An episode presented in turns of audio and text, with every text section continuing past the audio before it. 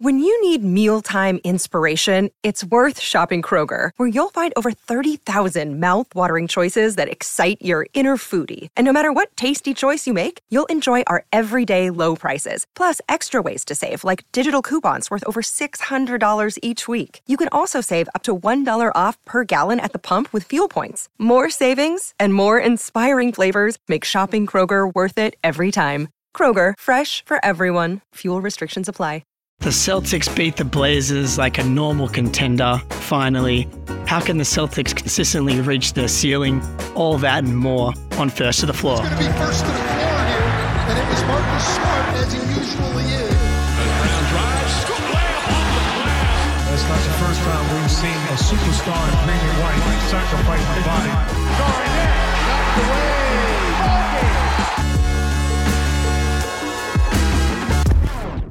What's up, everyone? Welcome back to another episode of First to the Floor. I'm joined by a very special guest, Nate. You may know him from Twitter, YouTube, prolific Twitter user. If you're not already following him, you got to get on it. Nate, how are you, my friend? I'm doing great, Jake. Thanks for having me on today, man. Yeah, no, pleasure. Appreciate you having you on. I mean, Nate has some serious skills when it comes to clipping videos, getting them up like in real time, and giving us the numbers. Really great follow on Twitter. So we'll chuck his stuff in the show notes after the show. But great to have you. Look, let's just dive into. We'll touch on the Blazers game. We don't need to go too deep into this one. It wasn't exactly the most complicated game to kind of analyze, and I think the Blazers are pretty terrible, especially when there's no Anthony Simons out there. But look, I think we all kind of needed just a no frills blowout. Jason Tatum, 30 minutes. Al Horford, 24 minutes. No one had to play the fourth quarter. It was fine. It was good to see. I think everybody was on eggshells around that third quarter. The Blazers cut it to about 14. And it's like, are we going to do this again? But no, tighten the screws, and we didn't look back. How'd you feel about the Blazers game, Nate? So I was actually at a concert that night. Was watching some JID at the House of Blues. Ooh, pretty nice. Great show, but all right. Got home, watched it the next morning, and I totally agree. That was just a nice, nothing too crazy about it, just a good feel-good win, vibes restored a little bit, I would say. Again, like you said, the Blazers are nothing special, especially without Ant. I mean, you're relying on Grant and like Cam Reddish to carry the bulk of your offense aside from Dame, and that's just not enough. But really, yeah, just a win. That's all they needed. Just a nice, normal win. No one gets hurt. We don't need any super big-time 45-point performances to scrape out the W, so I'm happy with that. Yeah, we didn't need any 45-point performances, but if we did, I think there was one in there. Like, Tatum was looking as good as he's kind of looked all year. What was his stats? 11 for 17, 6 for 10 from 3. To go for 30 points on 17 shots with only 2 free throw makes, like that's when you know that's an efficient night at the office. And so he didn't play in the Cavs game after the double overtime performance in against New York, which I think was the right decision. I personally would have probably rested Jaylen as well, but Jaylen had maybe one of his best games until the last 5 minutes of the Cavs game, with the playmaking, getting to the rim, kind of doing it all. But this kind of question about Tatum and load management and his minutes, like it was hard to kind of separate how bad was the Blazers defense and how spry and how fresh did Tatum look, because he looked awesome. Like getting to the rim, splitting doubles, the three ball working, like had his legs under him. It's hard to kind of, figure out against a defense like the Blazers. How much of it was rest? How much of it was the Blazers' defense? How have you felt about the way that Missoula and the team have managed Tatum's minutes? And then we can maybe have a look at how we managed Tatum's minutes for the last 15 minutes of the season. Sorry. Yeah, that's a funny topic, because I don't know how in charge Joe and Brad are of managing Tatum. I think Tatum is his own boss. We saw it a few weeks ago where they sat him down for one game and Brad came on and said, yeah, he wouldn't be playing the next game. And then there he was just showing up. Yeah. You'd have to tie this guy down for the entire night, keep him locked in a room for him to not want to go play basketball. And honestly, I admire that. But if it means more performances where he, like you said, looks spry, bouncy as his shot work in like that Blazers game, I would be very, very happy if they could, you know, get him a little bit more rest, especially down the stretch here. Yeah, look, you want your superstar to play as many games as possible, as many minutes as possible. But I think there is a happy middle ground, and sometimes these guys just can sometimes be, you know, their own worst enemy. Like, you can see, you know, he stacks up minutes, you know, and there'll be a certain game where he's not getting back on defense as much, or, you know, the drive to the rim, he's losing the handle, things like that. And I think it was interesting, Paul George, as pretty much every player on the NBA starts to get their own podcast. Paul George is on his own podcast, I believe, talking about load management, because the Clippers are the poster boys for load management and drawing the ire of the Barclays and the Shaqs of the world. And he was kind of talking about how it's not up to them. It's up, you know, the coaches and the management. They come to them and say, you're not playing tonight. And it's hard for, I think, as Celtics fans to kind of reconcile that, because we know that Brad's trying to get him not to play. We know that the management and the training staff are like, you probably shouldn't be playing. And our guy is like, I'm playing. And there's not a lot they seem to be able to do about it, which I think is another, you know, there's plenty of differences between Paul George and Tatum, but the willingness and the to put his body out there night in, night out is commendable and speaks to actually them and having control versus the teams. That being said, I think it will end up kind of being like, you know, Tatum's going to end up playing what, 70-ish, 72 games this year. Like, what does it look like if he plays 68, right? I think when I checked this morning, he was fourth in the league in total minutes. None of the other MVP candidates are kind of like in that top 10 range of total minutes. Like, you know, Giannis, he rarely gets above the 34-minute range, similar to Jokic, similar to Embiid. And whether it was mental exhaustion or physical exhaustion in the finals last year, like, he's spoken about how that was a factor. Mm-hmm. I think when we're talking about trying to win a title, keeping Tatum fresh, like, we know he can play 45. We know he'll play 48. Like, it's not a problem for him. But can we get him playing at a level where we saw in round one against the Nets, you know, game 6 against the Bucks, the Blazers game, the Cavs game that we had coming out the break as well? How can we get more of those performances and less of the 6-for-18 performances, you know? Yeah, I mean, I think rest is, like you said, the best probably way to approach that. It's crazy because we're already getting so much from this guy that I have a hard time asking him for more. But I do think if you could find more games for him to take off, if you could actually hold on to more leads so that they could rest him, you know, in fourth quarters, that'd be nice too. And I think that would be nice from mostly just a defensive standpoint. I feel like he gives so much effort on offense, and as great of a defender as he is at his peak form, we don't always see that night to night where he is like really taking those matchups personal. So I think that's where it would really shine if they could, you know, spare him some rest days. So I don't know. How do they get through to this guy? Maybe as he starts to get older, he feels like, okay, yeah, I got to take this rest more seriously. But right now, I guess if he's fine with playing, I'm cool with it too. He is an Iron Man. I know, right? Like, and it sounds cool on an off day to be like, we should maybe rest him a day, or we should maybe try and keep those minutes down. But then Tatum's on the bench and there's 8 minutes to go in the fourth quarter and the lean's down to 12, and you're like, you know what I could really use? Just Jason Tatum coming off the bench just a little bit. I think it's a discipline point of view from even Joe. Just, you know, get those rests. When he comes out in the first, he comes out the third, can we get him out a little earlier, hold him out a little longer? So maybe it's not necessarily the total games played. It's just, can we get him down from 37 minutes a game to like 35? and that cumulative impact of those minutes. So I think from like, you know, wins and losses perspective, if you take down the minutes just a tiny bit, I think that the like those minutes are going to be slightly more impactful. And I think like, you know, even when Tatum's not playing his best, like he's still an impactful player just of like the gravity and the playmaking. And even when he's not defending at his peak, still, you know, a positive wing defender in the NBA. So I think maybe it's just, especially as we get towards like these last 15 games here, that's what I would love to see, just like ramp it down a little bit, especially with these squishy defenses coming up. Like, you know, Hawks tomorrow, you know, Kings coming up. There's like, we don't have a lot of like tough defenses outside of like the Bucks. And I think we play the Raptors twice in like the last couple of games of the season.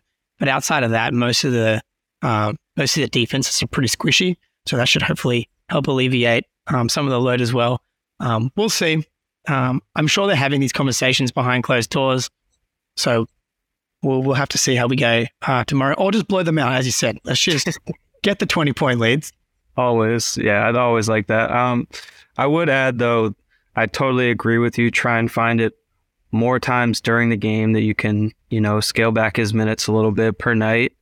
And I think it just, as you were saying that, it kind of occurred to me again that the loss of Gallinari kind of is a ripple effect for that at the beginning of the season, because he was a guy that could sort of step in at that similar position on the forward wing spot, and they could, you know, for minutes at a time, they could get some go-to scoring ability, some scoring punch from him. And they sort of weren't able to find that guy this year that could fill in for that. You know, they've got Sam, but Sam, you know, you don't go to Sam when you need a bucket. Muscala is obviously not that guy either. So I think that hole is a little bit, that's a underrated reason too, why he's really being kind of forced to play as much as he is. Yeah, I think it's a really good point. And something that we've spoken a little bit about is just getting Derek's minutes up. I feel like of all the players, you know, you don't want to ride anyone too hard, but Derek is that guy that can do it all. I don't think he's missed a single game this year, despite just like losing teeth and breaking his neck and like losing an eardrum, like another Iron Man, and, you know, maybe running some more 3-guard lineups. Like I'm kind of getting closer to wanting to, you know, lean into going smaller with this group versus, you know, I like the double peak lineup, but, you know, how much are we actually going to be able to see that now? I know we're getting closer to Rob coming back again, but do we just kind of lean on, you know, Derek and Marcus and Progden minutes in order to bring the minutes of Tatum, Al, and Rob down? Because I think even when they are small, they're just like so hard to deal with on kind of on both ends, but especially on offense when you got Marcus and Derek and Progden just constantly driving and kicking and getting the ball moving. That you know, that's going to get the offense to a totally fine place when it comes to the regular season, you know? Yeah. You know, you really don't have to convince me about more Derek White minutes. I'm all for that. The 3-guard lineup is one I was really interested in when they brought Brogdon here, as just a way to kind of make these lineups make sense with the guard depth they have. And I don't feel like we've seen it as much. They could try to explore that more. And I think just finding the right way to play with that unit would be big. Just push the pace and, you know, drive kick game would just be incredible with those three. I feel like there's something there that's a little bit untapped at this point. Yeah, I think that's definitely something that we haven't seen enough of. We're kind of running out of time. You would think we would have seen it even more. You know, Rob's gone down, but, you know, the emergence of Sam, you know, finding his shot again. I mean, he was, again, crazy in the Blazers game. Some of these shots he's hitting, which is no airspace, getting those leads out. So maybe that's just where Joe likes to go, get a bit more size. But yeah, we're all anytime someone says more Derek White, I think 99% of Celtics fans are for that. Speaking of more Sam, has kind of come to the detriment of kind of public enemy number one among Celtics fans at the moment. That's Grant Williams. Friend of the podcast, Big Gil. We had Grant's dad on earlier in the year. It's been a rough little week here for Grant between the Cavs game and the missed free throws. So after the Cavs game, we have a lot of a lot of spin. Some reports kind of leak out about Grant and his injuries. So Jared Weiss reported that he's dealing with an elbow injury with some ligament inflammation right after the Cavs game. But then in the Blazers game, he's not playing, which kind of, you know, makes you think maybe there is a real injury. But then he comes out and plays in garbage time and he's just launching for threes. We got videos of him practicing hook shots against Derek White. And I'm like, if there is an actual, you know, elbow injury, are we seeing him do these sorts of things? Should they be just limiting him if they don't need him for a specific game? How much are you buying into like kind of the backlash of the Grant stuff? I'm in a weird point with Grant, honestly, because we have all seen what this guy does and what he means to this team at his very best. I don't know how much of his very best we've seen in this calendar year, which is unfortunate. And, you know, what he did last season in the playoffs for a majority of it, it gives me this piece of faith that he is still, you know, capable of getting back to what he is. But like I said, this year, I don't know how much we've seen of that. And as it comes to the injury, I feel like inclined to believe most players when injury stuff comes out. The timing of it's just really unfortunate in the midst of a struggle. So it could sound like an excuse. What I did see was some people bringing up that the injury did first pop up like several weeks before that report came out on an injury report. So that makes it feel a little less like an excuse to me. But at the same time, like you said, when I saw the Skyhook video, I was like, we got some inflammation in the shooting elbow. Maybe we don't do a Skyhook competition, you know? Yeah. Let's not film the Skyhook competition. Sure. Yeah. It was kind of, it felt like setting him up a little bit. I will say that. I feel like there's a bit of a disconnect between the social media teams and what's happening, because right after the Cavs game as well, there was like the Celtics posted like this graphic of Grant Williams, like hype. I forget what the point of the post was, but it was like, I think please it was read the game day post, like enough game for the day. Just please read the room. You're just asking to have to turn off replies or hide replies, like. And I think, you know, we definitely believe in the ceiling of Grant. I think, you know, when you talk about trying to get back to the finals, you have to try and restore confidence in Grant when it comes to both the Sixers and the Bucks matchup. He plays really well in those matchups defensively. It's just the reality of the situation. And so you want that confidence to come back. You need that three ball to get going again. It's just... these contract years are tough, and I feel for the players, especially when it comes to restricted free agency. Like, yes, maybe, you know, the leaking of the report, you know, I do tend to think that the injury is real. How bad it is, we don't know, but like the timing of it, it just felt like it's, you know, all kind of tied to this contract stuff, you know, leaking out how much he wants to get paid. And it's been crazy. Like, this is like the most drama that the Celtics have had all season. And so compared to the rest of the NBA, whether it's a Kyrie, a KD, a Luka, like how many teams have had like, I mean, Ja Morant this week as well. Like the Celtics and the Bucks are like the lowest maintenance, you know, contenders, it feels like in years. Just that's literally as I'm saying, I think this is the first year in maybe Tatum and Jaylen's career since like that rookie year that we haven't had to have the can the Jays play together discourse. Which is why we're grasping at straws and we're talking about Grant Williams so much, which is probably a good thing, right? Yes, when your biggest news is that two of your deep bench role players might be a little bit upset about their role or worried about how much they're getting paid in the offseason, that's perfectly fine with me. I would say maybe let's limit the number of articles we're writing about them. I mean, do we need this right now? I don't think so. I think that was like the third or fourth Grant Williams article that I've seen in the last like week or so. You know, maybe we don't need that right now. Yeah. And look, maybe this is as much how I was going to say media in general, but we're talking about it as well on this podcast. So Enough with Grant. Let's just be thankful as Celtics fans that the drama and the chaos this year has been kept to a minimum, and the discourse can mostly just be about the basketball on the court. Speaking about the basketball on the court, some of the frustration, I think, over the past, since the All-Star breaks ended, and even going back to late, January, the offense has been relatively inconsistent. And Eric Weist, amazing, the guest on the podcast, he was recently on the Ringer NBA show, Talking Draft. Would really recommend following him. He had this great Twitter thread. I'm going to pull up here and we'll read out his kind of, assessment of the Celtics, specifically on offense. And thinking of a way to articulate my thoughts on the Celtics' season-long struggles with consistency, here's my take.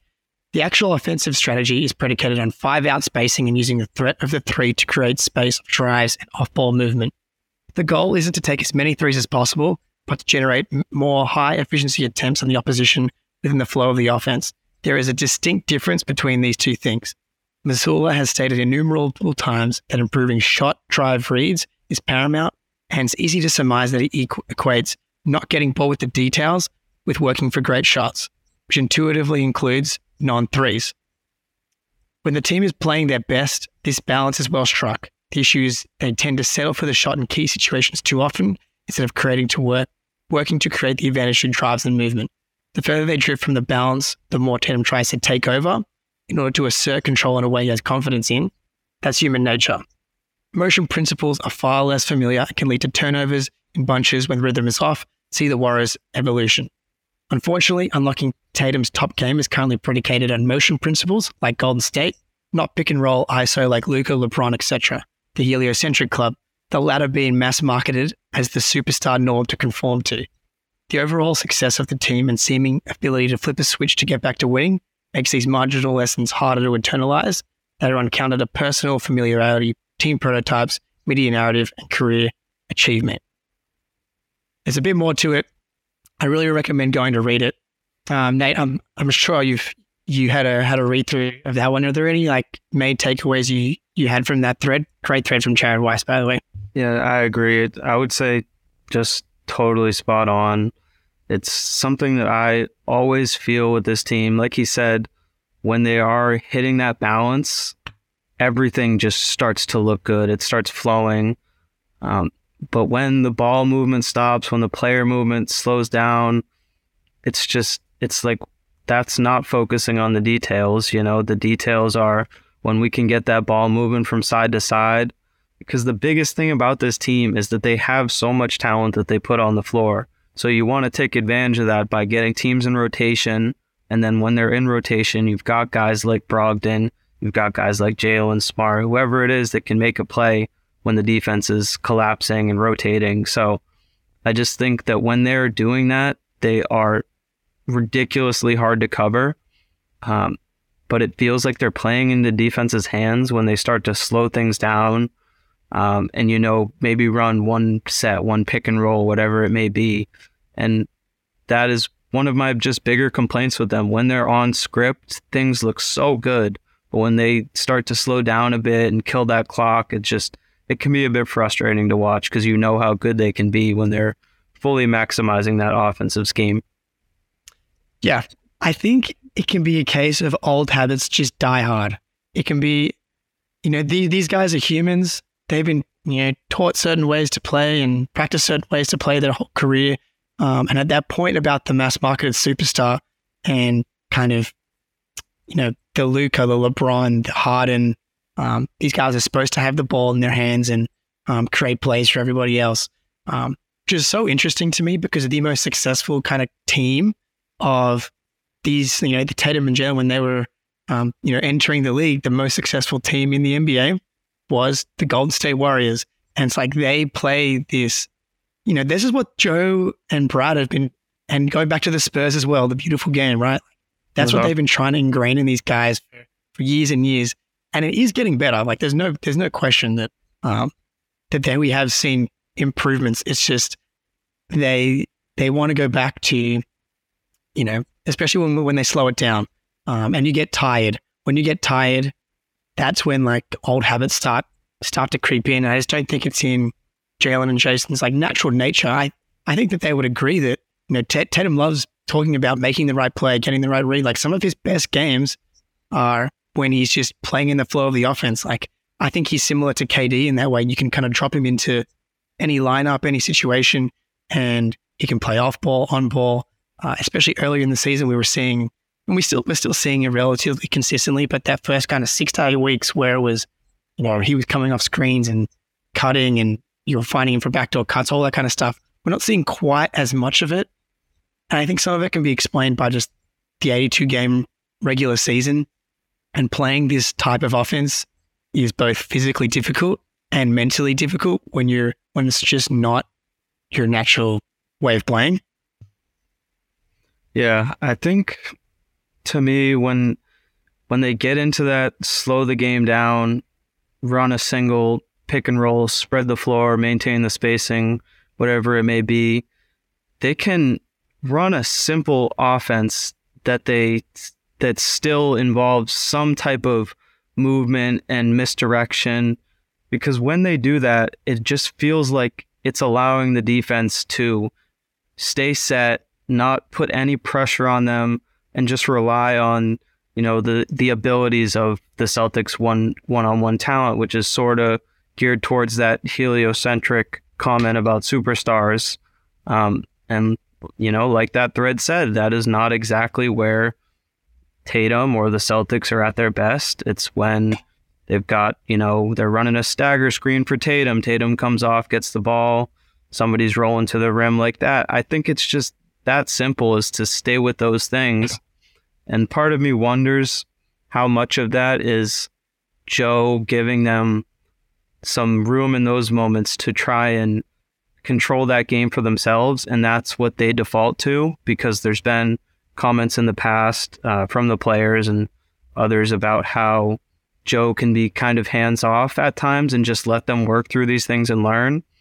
And I do wonder if that's the case here. It's, you know, if he calls a play, we kind of see how those can go, whether it's an end-of-game scenario, they call a timeout, they get a great look, like against the Sixers, where Tatum comes off from behind half court, gets that game winner. So it's moments like that where I do wonder, when they start to revert to those things, is that self-inflicted? Is that something that stems from the coaching staff? Because part of me doesn't believe that it is. I would assume they're being taught the better habits there. Yeah, I'm sure they're getting back to the film room the next day and and Joe's like, what are you doing here? What are you doing here? And we're starting to see Joe get a little more pissed off. Like, he dropped a couple S-bombs in the about defensive rebounding the other day. So look, that's what happens when that interim tag gets taken off.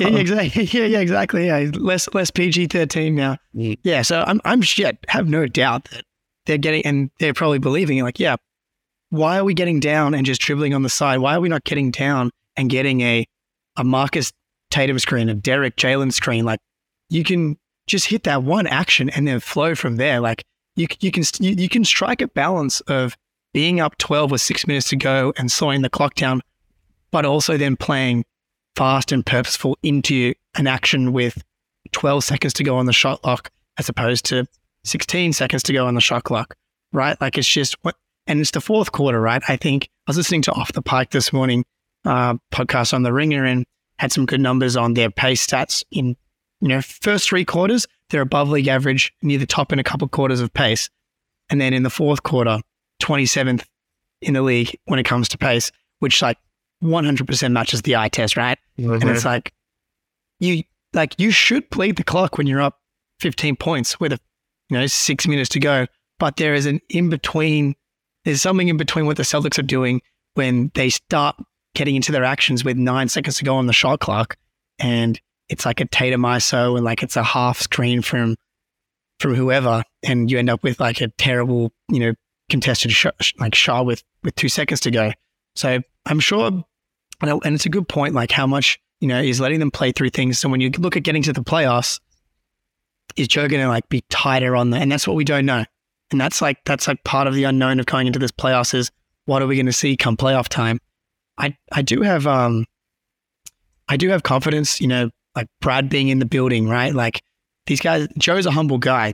I know you watched the KG Pierce Showtime stuff, that right? Like, great, yeah. I mean, like, if you're a Celtics fan and you haven't watched the Showtime KG and Pierce at part one, can't wait for part two. You haven't watched that, you got to go check KG and Pierce coming back to the Garden.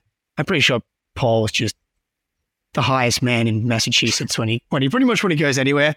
He's hilarious. But yeah, like, Joe's willing to learn and get, get input from around him. And so to have Brad there, one of the greatest, playoff coaches, I thought, in the league, I think it can only be a value add. So I wonder if they'll have a little bit of a shorter lease when it comes to playoff. And then also just this team in general, similar to that Thread said, like, they have kind of showed that they're kind of a flip the switch team, which you don't love from a team that hasn't won a title. But like, they've won so many games since they've come in the league. Like, outside of the Warriors, they have won the most games in the NBA over the past like 6 years. And so you kind of understand it from a human perspective. Like, we understand what to do long season, but like, you just want to see them kind of just be a little bit more consistent, especially when it's like, okay, well, we blew that lead against the Nets. We just blew that lead against the Knicks. And then you got the Cavs game. So hopefully we can get a little bit more offensive consistency going here. Yeah, there's totally a balance that we can find there where it's, yes, they'll shut down the effort a little bit as this long season's going on. But like you said, at the same time, we really shouldn't be blowing this many leads. And there is some easy fixes to that. So yeah, we got a comment here, Clean Music Lover in the chat here. We're gonna have to agree to disagree here. Our players don't have high basketball IQ, and I don't like his system, meaning Joe Missoula. Firstly, thank you for stopping by. I appreciate anyone leaving a comment. I think between Horford, Derek, Brogdon, like Marcus, like, we have a bunch of high IQ players. It's you don't win deep into the playoffs without high IQ players. But I think that point about his system is interesting to me, because I think a big part of the conversation on Twitter on Brad's system. Well, I'd have to agree to disagree on that one, because it's quite similar to Joe's as well. It's just quick decision making, take open shots. The question of, are we taking too many threes? And one of our favorite followers on Twitter, I know you guys go back and forth on Twitter a bit as well. Trey on Twitter, I know he's going to come on the pod at some point. He's got a new baby girl, so life's busy for him. But on the threes, 7 of the 10 highest teams in percentage of points in the paint are also bottom 10 offenses, while 5 of the highest 10 teams in percentage of points from 3 are top 10 offenses. Threes are good. It's 2023. Like, I went back and had a little look as well, right? So, last season, the Warriors won the NBA title. They were 3rd in the league in three-point attempts. The year before, the Bucks won the title. They were 8th in three-point attempts, and they're, I think, 6th this year. Like, the Bucks take a lot of threes as well. 2020 is kind of the outlier. The bubble season, the Lakers won the title. They were 24th. But when you have LeBron James and Anthony Davis, that can obviously be skewed. And also, you might not win a title if it's not in the bubble. And then the 2019 Raptors, 6th in the NBA three-point attempts. And before that, it's the Warriors dynasty. Obviously, they shot a lot of threes. And the Cavs, which is in the 16-17 season, which is like one of the great offenses that has just been lost in NBA history because they were going against the Warriors, 2nd in the league in three-point attempts. Like, the best offenses in the NBA shoot a lot of threes. And Missoula is not saying, and again, back to Derek White's thread, it's not take as many threes as you can. It's like, if you're sticking to your principles and you're playing the right way, you're going to generate very high quality shots, not just from three, but it's going to make your looks at the rim much better as well. And you saw it in the Blazers game. Obviously, the Blazers are going to look, anyone's offense look pretty good, but when you need threes to open up the paint, and you need paint touches to open up the three. Like, all these things are connected, but the idea that too many threes when all the best offenses shoot a lot of threes, like, it's just kind of nonsensical at this point. Yeah, I mean, there's a lot of talk about they take so many threes. We saw the Knicks game where people use that as a prime example. Like, they're shooting so much, they're shooting poorly, but sometimes they just miss. You know, you could generate very good shots. That's what it's all about. If you're getting good shots, you should be taking those shots. That's bottom line. You should be taking them. You shouldn't pass up open corner threes that you generated off of, you know, ball reversals, you know, paint touches, whatever it is. But that is the other part of the conversation. You have to be generating those types of shots for me to fully be on board, because, you know, if it's just walk up, maybe one pass or right into a screen and pull up, sometimes I'm like, I mean, most of the time I'm okay with that depending on who's shooting it. But at the same time, I think we don't need to see that every time one pass down shot, you know, like, yes, get into the offense, and then there should really be no problems with it. If they're generating good looks, it's a make or miss league. A lot of the times they make them, you know, that's part of, I know people don't like the whole math thing with Joe Missoula, but yeah. I mean, it is what it is. You know, a lot of these nights where they're making their threes, they're winning the game straight up. They are. So I don't know how people can really call for them to stop taking as many. We know what year we're in. We know what wins games. So the nights the Celtics aren't hitting threes, they're losing. Just, it's that simple. But just generate good looks. That should just be the end of that story. I'm surprised we're still talking about that this year. I know. In 2023. Yeah. But yeah, so I think, you know, that kind of explains the offense. And if, look, if you guys want to go look at some of the numbers, like I just the teams that shoot, sorry, before we move on, because I looked at this as well, teams that shoot their highest percentage of their shots at the rim. So you want the Celtics to go to the rim, shoot more shots at the rim. These are the teams top 10 in percentage of their shots at the rim. Lakers, Thunder, good team. Rockets, Charlotte, Denver, good team. T-Wolves, solid team. Pelicans, Blazers, Magic, Pacers.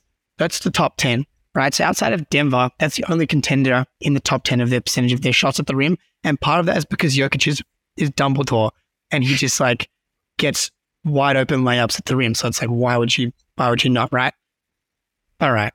I think another part of that is just as I'm hearing some of those teams, makes me wonder how many of them actually are good at shooting threes. That's part of it too. Like the Celtics are a good 3-point shooting team, so it makes sense that they take those looks. But I would say you had the Magic on that list, right? That doesn't scream excellent 3-point shooting team. Yeah. You know, you got the Thunder, who is obviously a great offense there, but they have leaned into, you know, paint touches and drives more than pretty much any team I've seen. I tried to go through some stats the other day on NBA.com, and as far back as it goes, they generate like the most drives per game, as like as many years as NBA.com goes back. So that's one thing. They've really leaned into that. But I mean, none of those teams really scream like excellent 3-point shooters. And if you're a great 3-point shooting team like the Celtics,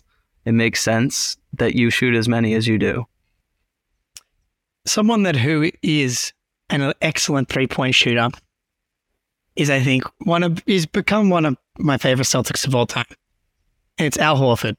Yeah. Like, I thought we got 2 days off here, and I was just kind of tossing around what we could talk about. And I feel like it's been lost this season how incredible Al Horford's shooting season has been, and how great like of a weapon he has become. Like, it cannot be understated how good of a shooter he's been this year. Of all players taking at least 5 3-point attempts this year, Al Horford leads the league in 3-point percentage. 45.4%. He's now ticked slightly ahead of our good friend Malcolm Brogdon, 45.2%, after Brogdon, don't know what happened to him again in the Blazers game. That was very weird. But since the All-Star break, Al Horford is averaging 15, 7, and 3 on 62.5% from 3 on 6.7 attempts per game. 70% of his shots are from 3. Like, the weapon that Al Horford's turned into, the best big man shooter in the NBA, it's not particularly close, even though Brooke Lopez is having a good year as well. But what have you seen and what have you enjoyed from Big Al this year? I've enjoyed a lot of things, but what came to my mind initially is how much fun I'm having watching every fan base that we face. They bring up Oh, yeah. I mean, Al Horford had to hit 6 threes, had to hit 5 threes tonight. Yep. There we go. Right there. It's every night now, it feels like. I mean, he'll never do this again. Oh, Al Horford's got 5 threes again tonight. Like, if you're... The problem with that is that they're leaving him wide open. On several occasions, I think it was the Sixers game the first time I heard something like that. I clipped all the threes, and he's just... Joel is deep in the paint, and Horford is wide open. These are not tough shots for a great three-point shooter. But, I mean, his transformation into what he is now is just...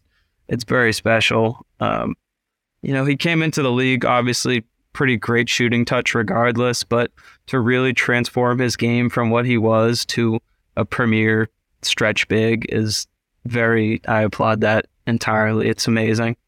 Yeah, and the fact that we have him locked up for another 3 years on top of this, like, there's a few guys in the NBA that are proving that you can play into your late 30s and early 40s, and it's tricky to kind of, you know, analyze where Al Horford is, because I think it's pretty clear that he's coasting, especially on defense. And then you look at a game like against the Warriors at home in Boston where he had 20 and 10 and was just like a menace on both ends. Like, you know, that gear's kind of in there, and you're like, you're happy that he's kind of saving that energy for the playoffs. But what he's turned into and how that, what that kind of means for the Celtics from a team building perspective, to have the fact that he's still the best big man on the Celtics, the most impactful, the most reliable. At 30, is he turned 37 yet? I don't think. He's still 36. The fact that he's still doing it at 36 is so impressive, and it's like, kind of thank God, because we'd be a little concerned if Al Horford wasn't still playing at this level, because and I think, you know, Brad, I think's done a pretty good job, filling out the big man rotation this year. Like, I think the process has been sound. You know, we saw some Noah Vonleh, you know, Blake Griffin's been solid. Cornette's been playing the best ball of his career. I know you had a great, actually, like, video and thread about how Brad and Joe have turned Cornette into this, to kind of basically a different player to any point throughout his career, if you want to, like, touch on that quickly. Yeah, that was me trying to make a video going through the Celtics performances this year and trying to grade them. And, you know, coming into the year, I don't really feel like any of us had a good read on what Luke Cornette could do this year. I don't think most expected really anything. And regardless of what you think of his play, he has probably surpassed your expectations before the season. And it was really interesting breaking down the stats just of the complete and total flip that happened with his play style. They said, Luke, you are 7'2", get in the paint. Please stop taking threes. And he is just dunking. He's rolling. He's catching lobs. And it's like, how did no one think of this sooner? Almost. Yeah. Like, Luke Cornette should not be a stretch big. I'm sorry. But yeah, this change it's been great. I will say, I don't know if he's been, I feel like he's lost it a little bit in these past few weeks. I don't think we've seen as much of the guy that we had early in the season. But he's still an NBA player, I'll say that, and they're not paying him anything. So it's definitely a win for what he is, but I would absolutely like an upgrade at that point, at that position at some point. So, yeah, I think the reality is, with Al's aging, as amazing as he's been, we know, Father Time undefeated. As amazing as LeBron is, like, those injuries are starting to pile up for him. The fact that Al, like, is the most durable one and resting on the back-to-backs is like an absolute no-brainer, and clearly seems to be working, because he has barely missed a game outside of that. It will run dry eventually, and, like, we're just going to be playing the Rob game, I think, for his whole career. So how Brad addresses that in the offseason will be interesting. I think, you know, Cornette can stick around. Blake can stick around, but, like, just having a deep rotation of options, you know, I know, Fiondu Cabangeli had a monster game in Maine. What do you have, like, 28 and 20 today or something like that? Yeah, and he dropped 20, yeah, something like that. Just huge game. I I was sort of hopeful that he could give us what me Luke too this year. After that summer league, I was totally on that bandwagon. No question, because I don't know what the plans are for him. Maybe they'll bring him up next year. Yeah. Maybe he spent this year getting, used to the system, and they'll feel comfortable with that, which would be fine with me. But either way, I'd still probably want an upgrade if we can find something this summer. Wouldn't shock me if, because JD had a triple double today in Maine as well, right? So I mean, as far as rookies go, he is a pretty crazy playmaker. He's fourth in the G League in assists per game, and I mean that's really impressive. There's a lot of veterans in that league too. I think you can kind of see the writing on the wall a little bit. I mean, Pritchard, I would be surprised if he comes back the next year, and JD's kind of the perfect replacement for Pritchard as a fourth guard and a guy that's probably not going to be upset with minutes. He's going to be happy that he's on an NBA salary. And then I'm not sure. I'm not 100% on the rules and the will they have another year to sign Captain Gillier? Because I think part of why I think that they kind of went with Luke over Cab was just the erraticness maybe of Cabangeli. He wants to block everything. He wants to jump for every rebound versus Luke's just probably going to play his variance is probably, his range of outcomes is kind of more steady. Yeah, you can't teach size either, right? He's 7'2", and he's I don't know how to say it, but he's easy to see why they would keep him out there. He can just be moldable to what you need him to do. He can protect the rim a little bit. He can catch lobs a little bit, and he's not going to try and overstep that. He's not going to do too much out there. Like Cabangele, he'll probably chase a few blocks. He'll probably be out of position.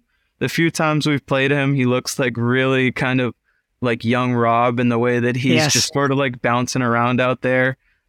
Positioning wise, kind of just looks antsy. I think... Luke's been around too, so it makes sense that they would go with him. I was also kind of hoping we could get a little bit from Vonleh, but that was mostly because he's just a hometown guy. I was hoping he could stick around here.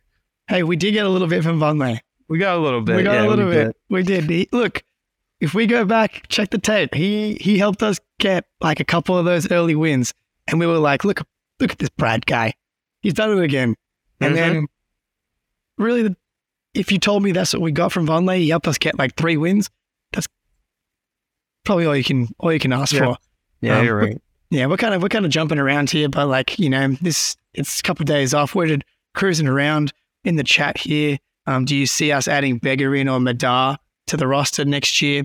Look, if you've been listening to this pod for a while, I'm a huge Begarin fan. I kind of fell off the Madar bandwagon because he kind of bailed on, and we have so many guards. I don't know exactly where Madar fits in, but I will say on Twitter the other day, someone, I forget his name, who's actually kind of seems to be locked in on the drafts and stash stuff, was saying that he likes the Begarin and Madar pairing, and Madar's had a really good year with a bunch of NBA prospects and stuff. So look, you never know how some of these NBA paths are going to go. I don't really see a path for Madar specifically. I don't see Brad bring him in over someone like JD. When I saw Madar at Summer League, he's so skinny. And I know he was handsy on defense, getting hands on balls, but I think JD's ability to just run the pick and roll and throw lobs, that's an NBA ready skill with his athleticism as well to kind of midair decide between, throwing the lob or putting in a floater or, having a shot at the rim. You just can't teach that kind of stuff.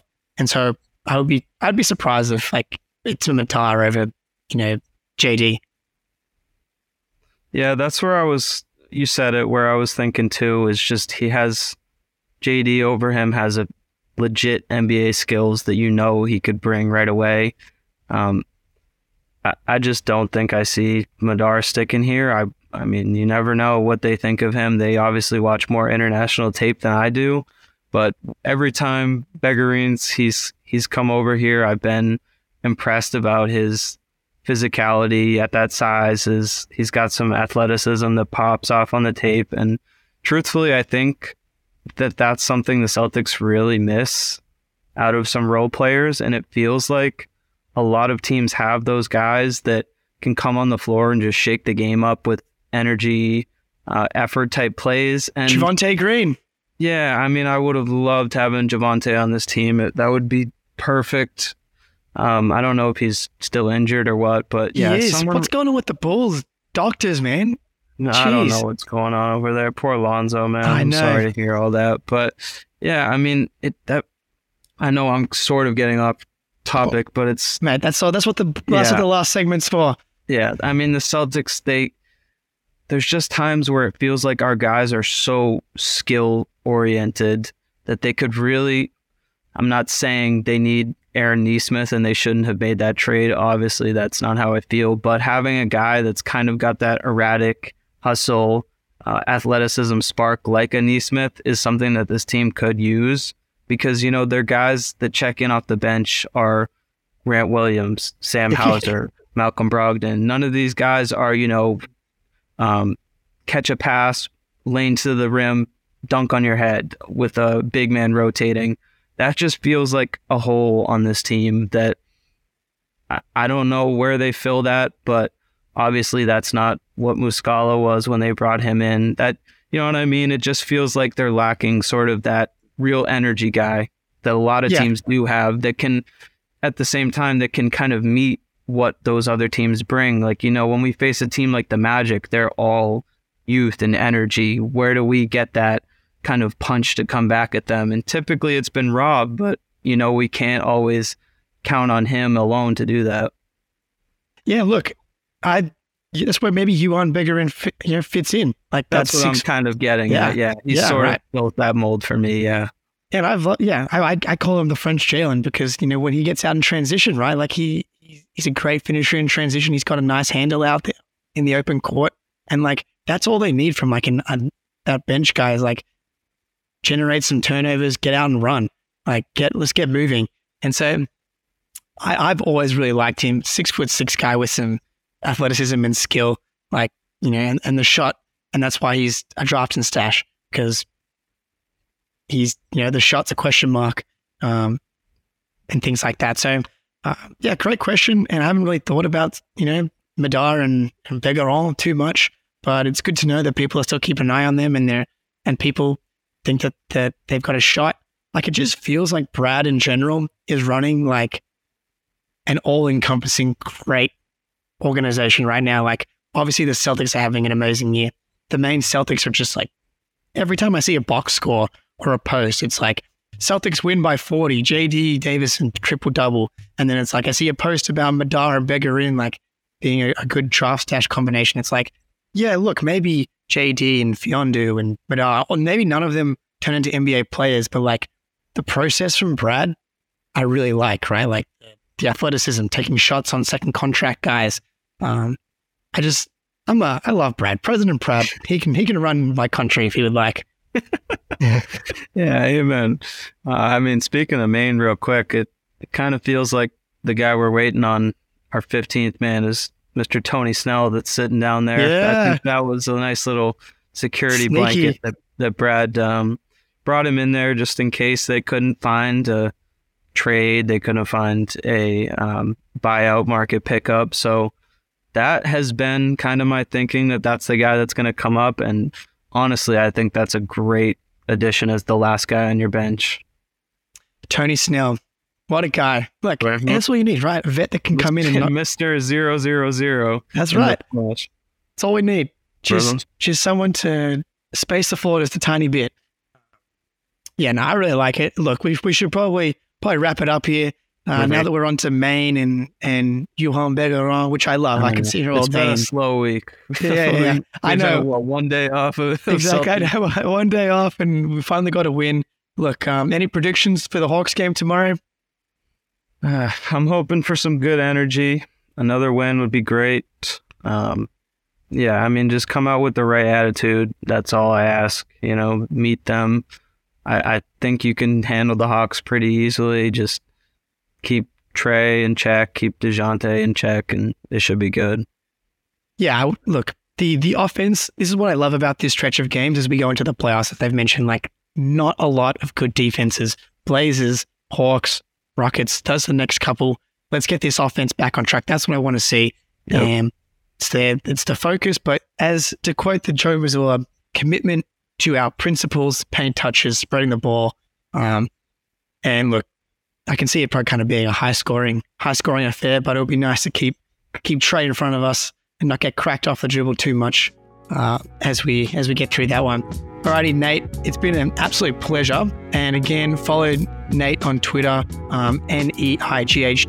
Same with the YouTube channel on YouTube. Is that right? Mm-hmm. Same thing. Yep. Perfect. Yeah, look, awesome follow. He's like first to post all the clips. Get the vibes rolling on the timeline, which we need. And we've got a lot of negative Nancy's on Celtics Twitter these days, and Nate's a positive voice out there. And one more reminder, we're moving from the Celtics blog to the CLNS feed. So follow the First to the Floor podcast feed. Go right now to your Spotify. It can take you 7 seconds. Search First to the Floor. Subscribe as we move away from the Celtics blog feed, so you can keep hearing these awesome conversations as we transition. Nate, it's been a pleasure. Go Celtics.